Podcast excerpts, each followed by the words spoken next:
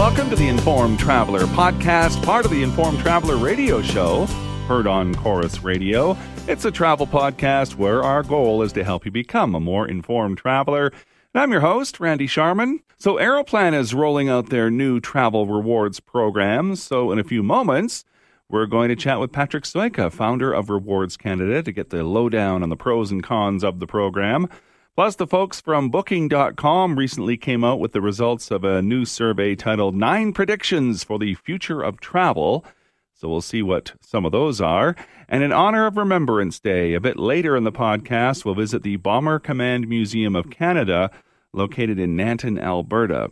But to begin, as I mentioned, Aeroplan is rolling out their new travel rewards program. And whenever we talk about any kind of travel rewards, we like to call on Patrick Sojka. He's the founder of Rewards Canada.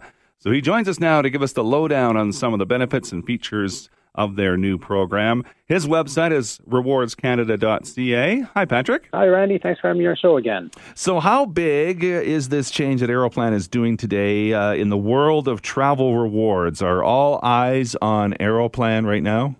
They sure are. You know, this has been uh, many years in the coming. Um, they revealed a lot of the program back in August. You and I talked about it back then, mm-hmm. but now now it's here. It's it's live and, and ready to go today. So it, it, it's huge news in the world of loyalty and travel rewards. So let's compare the old versus the new Aeroplan. For the most part, I'd say the new Aeroplan is better. There's of course there's pros and cons. Anytime a program changes or goes goes through big changes like this, uh, there, there's some give and take. Um, so we're seeing things like uh, Aeroplan's got rid of those nasty surcharges that we all complained about for flying on Air Canada. On Yay! You, you, could redeem you could redeem for flights on some of their partner airlines and pay eighty dollars.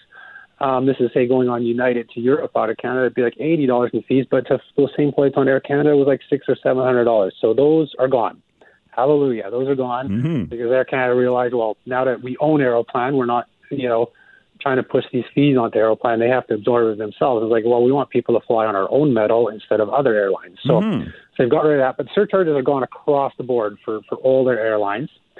Um, so we see that. But that's where that's the give. But the take is that they've moved to even more dynamic reward flight pricing. So the amount of points, which as of today is no longer Aeroplan miles, it's Aeroplan points. Um, the amount of points that will take to redeem for flights. And for a lot of them, that is going up.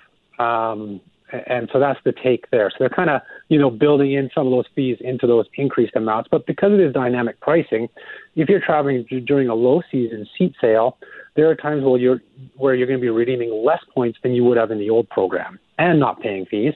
But there's other times where you're going to be paying more points, but you're losing those. You're not paying those fees. So you have to, you would kind of have to do the research and see, yeah, do the math. Like, yeah, you know what? I'm paying ten thousand more points, but I'm saving five hundred dollars in fees that that's a big difference. It's mm-hmm. worth those extra ten thousand points. So it's really it's really going to vary. And and the program, the new program has some really good sweet spots. The new Aeroplan is really good for from Western Canada to Asia to Hawaii um, compared to the old program.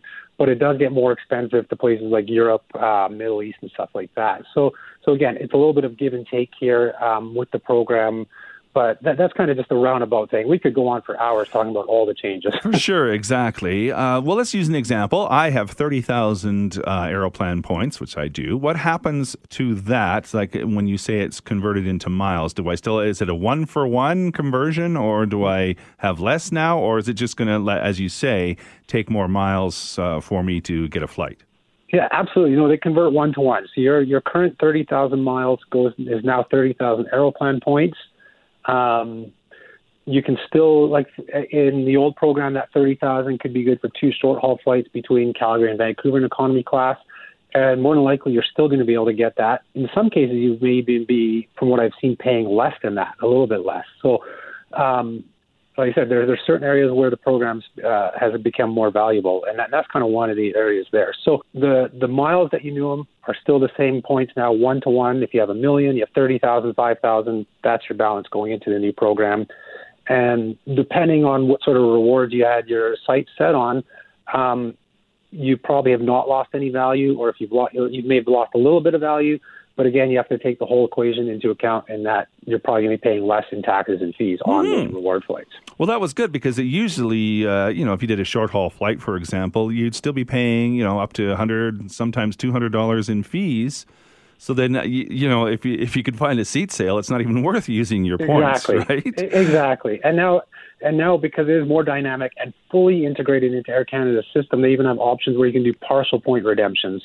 Um, so if you only have 5,000 points and you're redeeming for a 15,000 point flight, they'll let you do 5,000 points and pay the rest in cash. And, and they're um, and they're they're very competitive at those rates. Again, Mm. it, it kind of ties into what Air Canada is charging cash wise for flights. Uh huh. But they but they do have kind of caps, minimum and maximum caps on the number Yeah. of points. So there will be times where you can get really good outsized value from your points. There'll be other times like, yeah, you know what, it's just better. I'm just going to pay the hundred ninety nine dollars to buy this ticket instead of Yeah, redeeming for points. sure. Again, it all depends on where you're going and when you're going. So, are there blackout dates or anything like that? And how many seats are available? You can get access to any seat on any Air Canada flight, um, so long as it's available for sale for cash. And it, it will vary in points pricing. Um, there's no blackout dates, but again, you can probably expect to be paying more during those high seasons, Yeah, of course. break, your your summer seasons.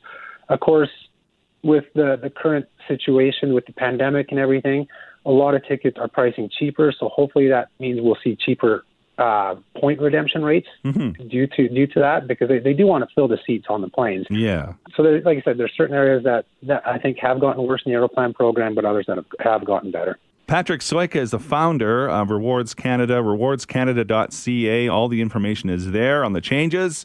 And I'm pretty excited about it, Patrick. So uh, I'm looking forward to it. So thanks for your time. Appreciate it. Great, thanks again, Randy.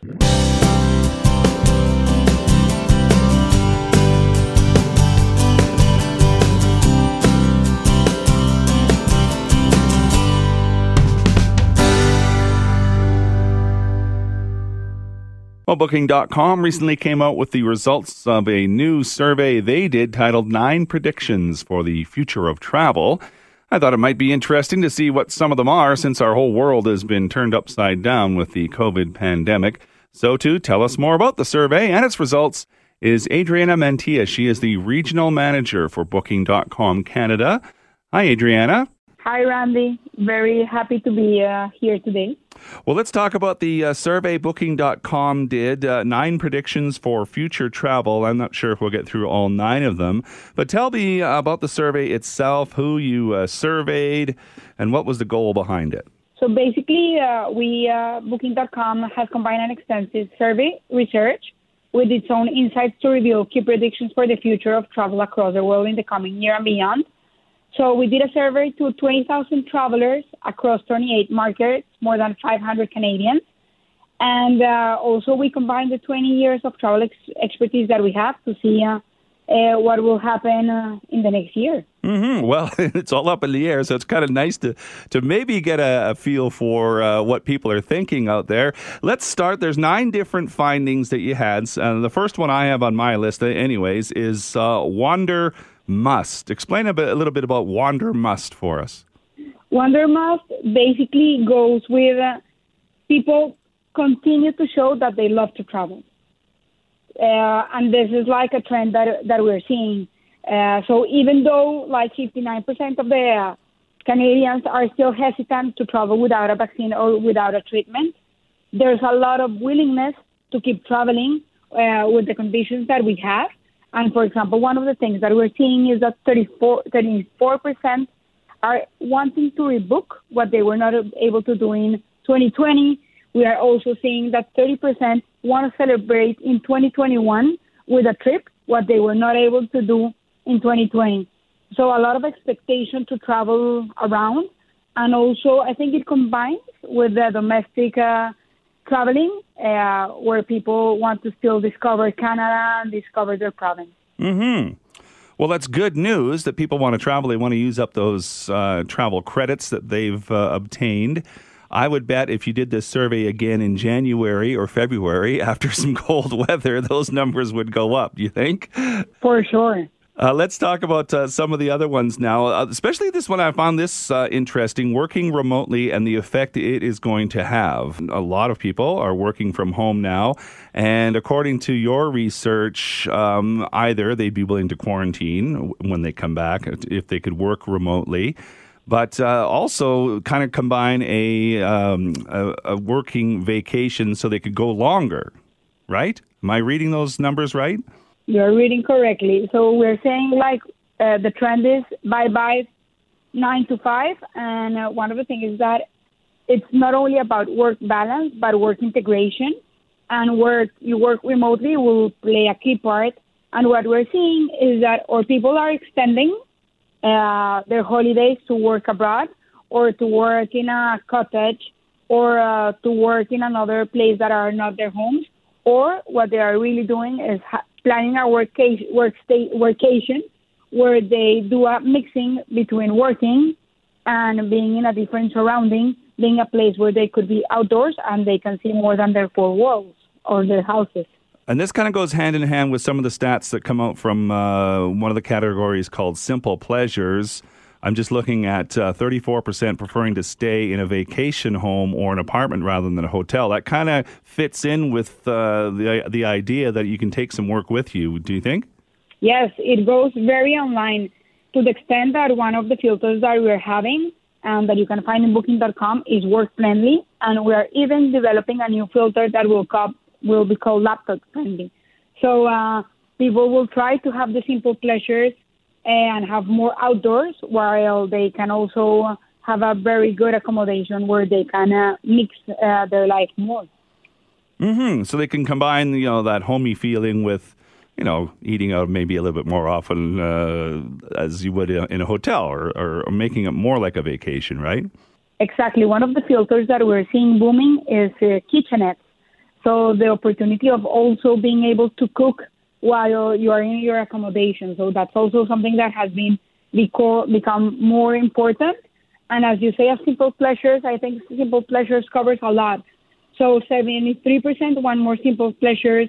Uh, they uh, 50% are claiming for more places where they can have uh, clear air. 57% want more rural experiences. So simple pleasures will sure be a trend that we're already seeing in 2020. And people still like the beaches, don't they? I'm still looking. I'm looking at this stat: 36 percent like their beach breaks. There's nothing better than, you know, instead of you know taking a break from work and then uh, just being able to go play at the beach for a couple hours. Exactly, and what we are seeing also in Canada is the lake beaches were very important for summer 2020, and for sure for 2021 will come a big player there. Mm-hmm. Uh, what is spontaneity? That's a, that's a way, great word of, of saying it. And basically, what we're seeing is that technology will be key for spontaneous travel.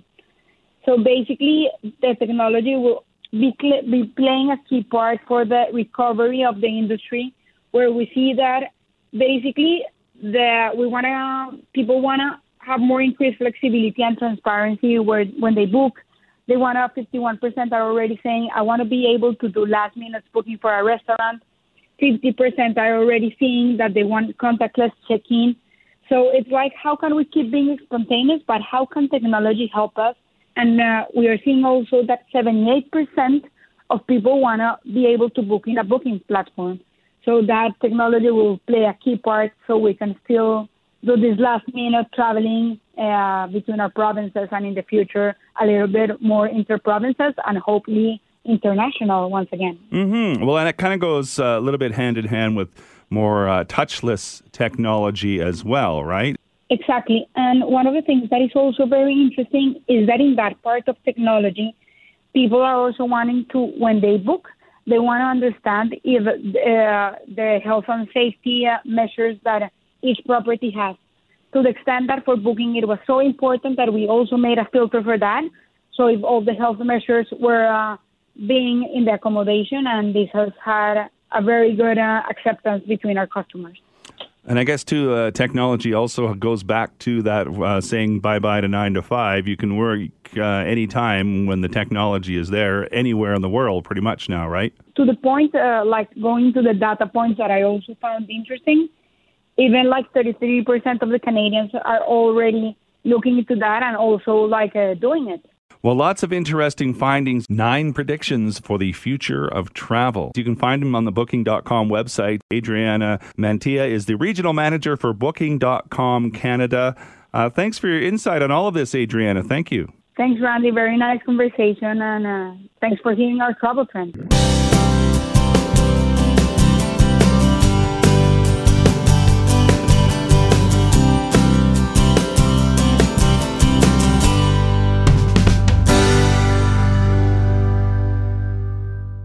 Well, in honor of Remembrance Day, we chose to visit the Bomber Command Museum of Canada, located in Nanton, Alberta. It is a cool place to visit if you're a history buff like myself or an aircraft enthusiast.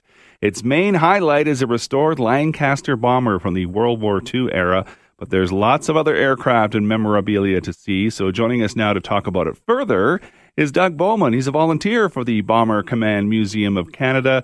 The website is bombercommandmuseum.ca. Hi, Doug. Hi, Randy. How are you doing? I'm good, thank you. Anyone that's driven by the uh, museum in Nanton can see the Lancaster bomber through the windows. I always glance through, and maybe if you're lucky, it might be outdoors when you're driving by. But tell me the story of the Lancaster that's there. It's a fascinating one.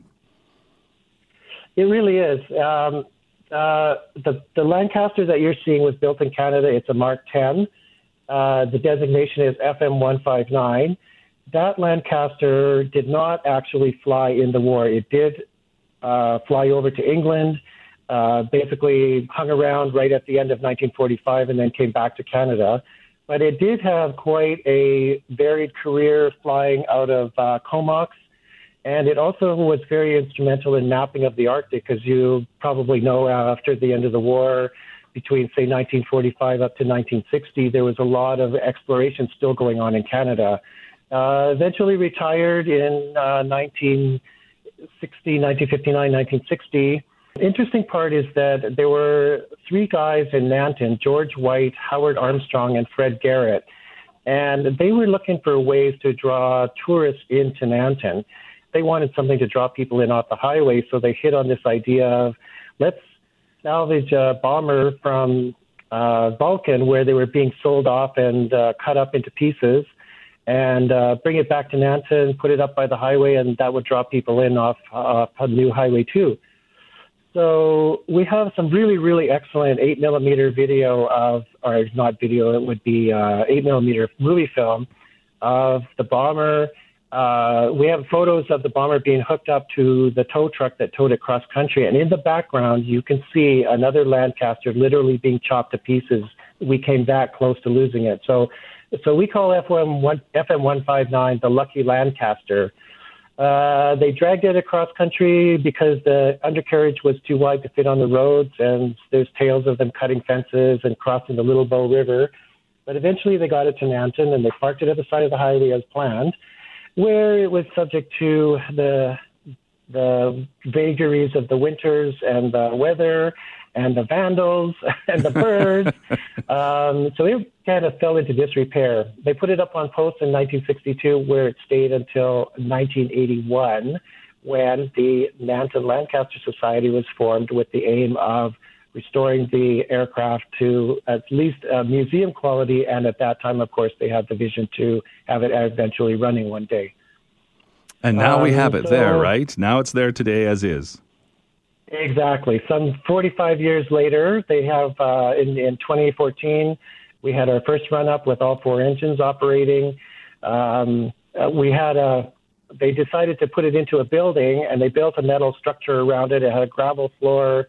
Um, uh, Bob Evans was the curator at the time, and actually Bob just passed away last winter. And he said to me, you know, we put a frame and structure around that around that airplane, and he said people started giving us stuff, and I knew we had a museum. So I thought that was kind of that was kind of interesting tale. So we've grown quite a bit. The, the facility is now 37,000 square feet. We have 13 aircraft. We have library, archives, restoration shops. I like to think we have one of the best concentrations of Merlin engine technicians in the country. And uh, they keep that plane operational. It will never fly. It would uh, take millions of dollars to make it flyable, mm. and uh, there's no nearby no nearby airport or runways to try it out on anyway. So we just kind of trundle it around on the apron in front of the building.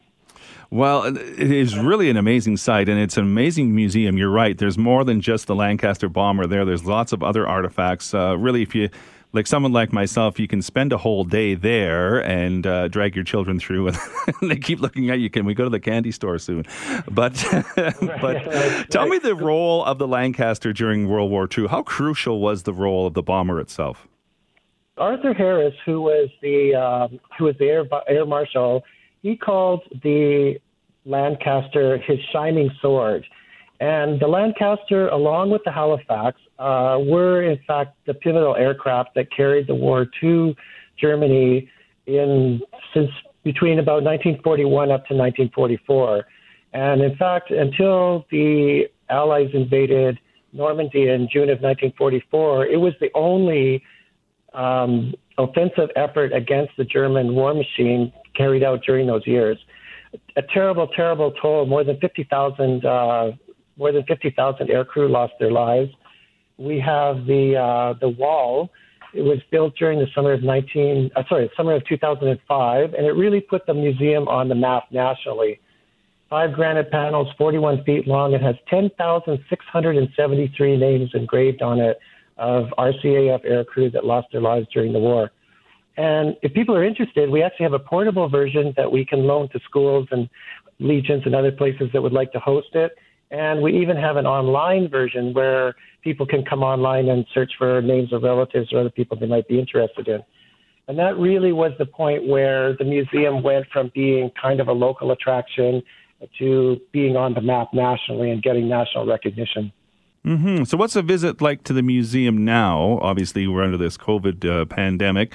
Uh, you can do virtual tours, I understand. That's right. We have uh, we have a virtual walkthrough that's actually pretty realistic. Um, the uh, the COVID in, the COVID restrictions are in place, so of course we're we're observing social distancing. We're recommending masks, um, but there's lots of space there too. So interior, exterior, uh, certainly to walk around. The Lancaster, when it's parked inside, is an impressive experience. But there's a whole series of aircraft there that not only are wartime aircraft, but also uh, the aircraft that were part of the British Commonwealth Air Training Program. And um, that's another sort of pivotal event that the museum recognizes. Um, it was a program where aviators and uh, air crew from across the British Commonwealth came to Canada to be trained to fly to fly in general, but all of the aspects, navigation, bombardiers, gunners, etc., were all trained here in Canada. And in fact, Roosevelt called Canada and the BCATP, the British Commonwealth Air Training Program, the aerodrome of democracy, which was, I thought, a great a great slogan. So we have uh, examples of many of the aircraft. We have an Anson. We have, of course, a Harvard. Uh, the newest addition, the uh, Cessna Crane, a twin-engine aircraft that was used for training has come in. So all of these aircraft are basically sitting and accessible to the public. Not that you can get in them or climb on them, but you certainly can get up close and mm-hmm. have a good look and get, get an experience of the size of the aircraft. What's your favorite uh, artifact there? Well, I think one of the things I like best is the Halifax restoration that's coming along. We're uh, through the program called Rescue 57. Um, our cur- current curator, Karl Kjarsgaard, is working with a Swedish recovery crew to lift the remains of a Lancaster that, uh, sorry, the remains of a Halifax that crashed in uh, Swedish waters from the bottom of the sea and bringing it up. And that is being built into, that is forming parts of what is going to be eventually a restored and running Halifax. Really? Uh, part of it, part of it is being built in Ottawa and uh, again, because of COVID, things have slowed down, but we expect this summer, this coming summer, that we should have a um, a large component of it will be coming to Clare, coming to Nanton to begin to be assembled. So yeah, the the ultimate goal here um, is to have not only a running Lancaster but also a running and taxiing Halifax. So if you can imagine, we'll have two full-size four-engine bombers in operation that the public can come and see running and and you know go through on tours, etc. Yeah. Uh, to that end, to that end, we have an expansion program underway where we're building a 50,000 foot building in what is now the baseball diamonds behind the existing museum, and um, the plan there is to have a, lar- a building large enough to, ha- to house both of the bombers as a side benefit, the existing museum will become the community center for the town of Nanton when we change over to uh, to this new structure. Wow, exciting times. Obviously, Remembrance Day is going to look a little bit different this year. How so? The Legion is going to stream the ceremony from the cenotaph in Nanton. It will be streamed onto the Bomber Command Museum of Canada curated public group starting around 10:30 in the morning. They are not encouraging people to attend. The wreaths will all be laid, and essentially there'll just be a small ceremony. Uh, tell me the hours and uh, uh, when you're open. So the museum right now is open 10 a.m. to 4 p.m. Saturdays and Sundays, probably right into April. It is a very family-friendly environment. Admission is by donation. The website is bombercommandmuseum.ca.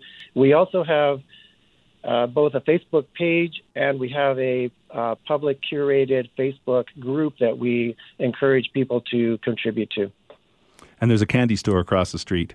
and there's a candy store across the street. Uh, it's the Bomber Command yeah. Museum of Canada. BomberCommandMuseum.ca is the website, and Doug Bowman is a volunteer with the Bomber Command Museum of Canada. Appreciate your time on this, Doug. Thank you. My pleasure, Randy. Nice chatting with you. And that is this week's Informed Traveler podcast. Remember, this is the podcast version of the Informed Traveler radio show, heard each week on Corus Radio. You can find more information on the show at our website at theinformedtraveler.ca. So thanks for listening. If you like what you hear, let us know. Leave us a review, tell a friend, and if you want to drop me a line, my email is randy at theinformedtraveler.ca. You can also like us on Facebook at facebook.com slash informedtraveler, or you can follow me on Twitter at informedtraveler.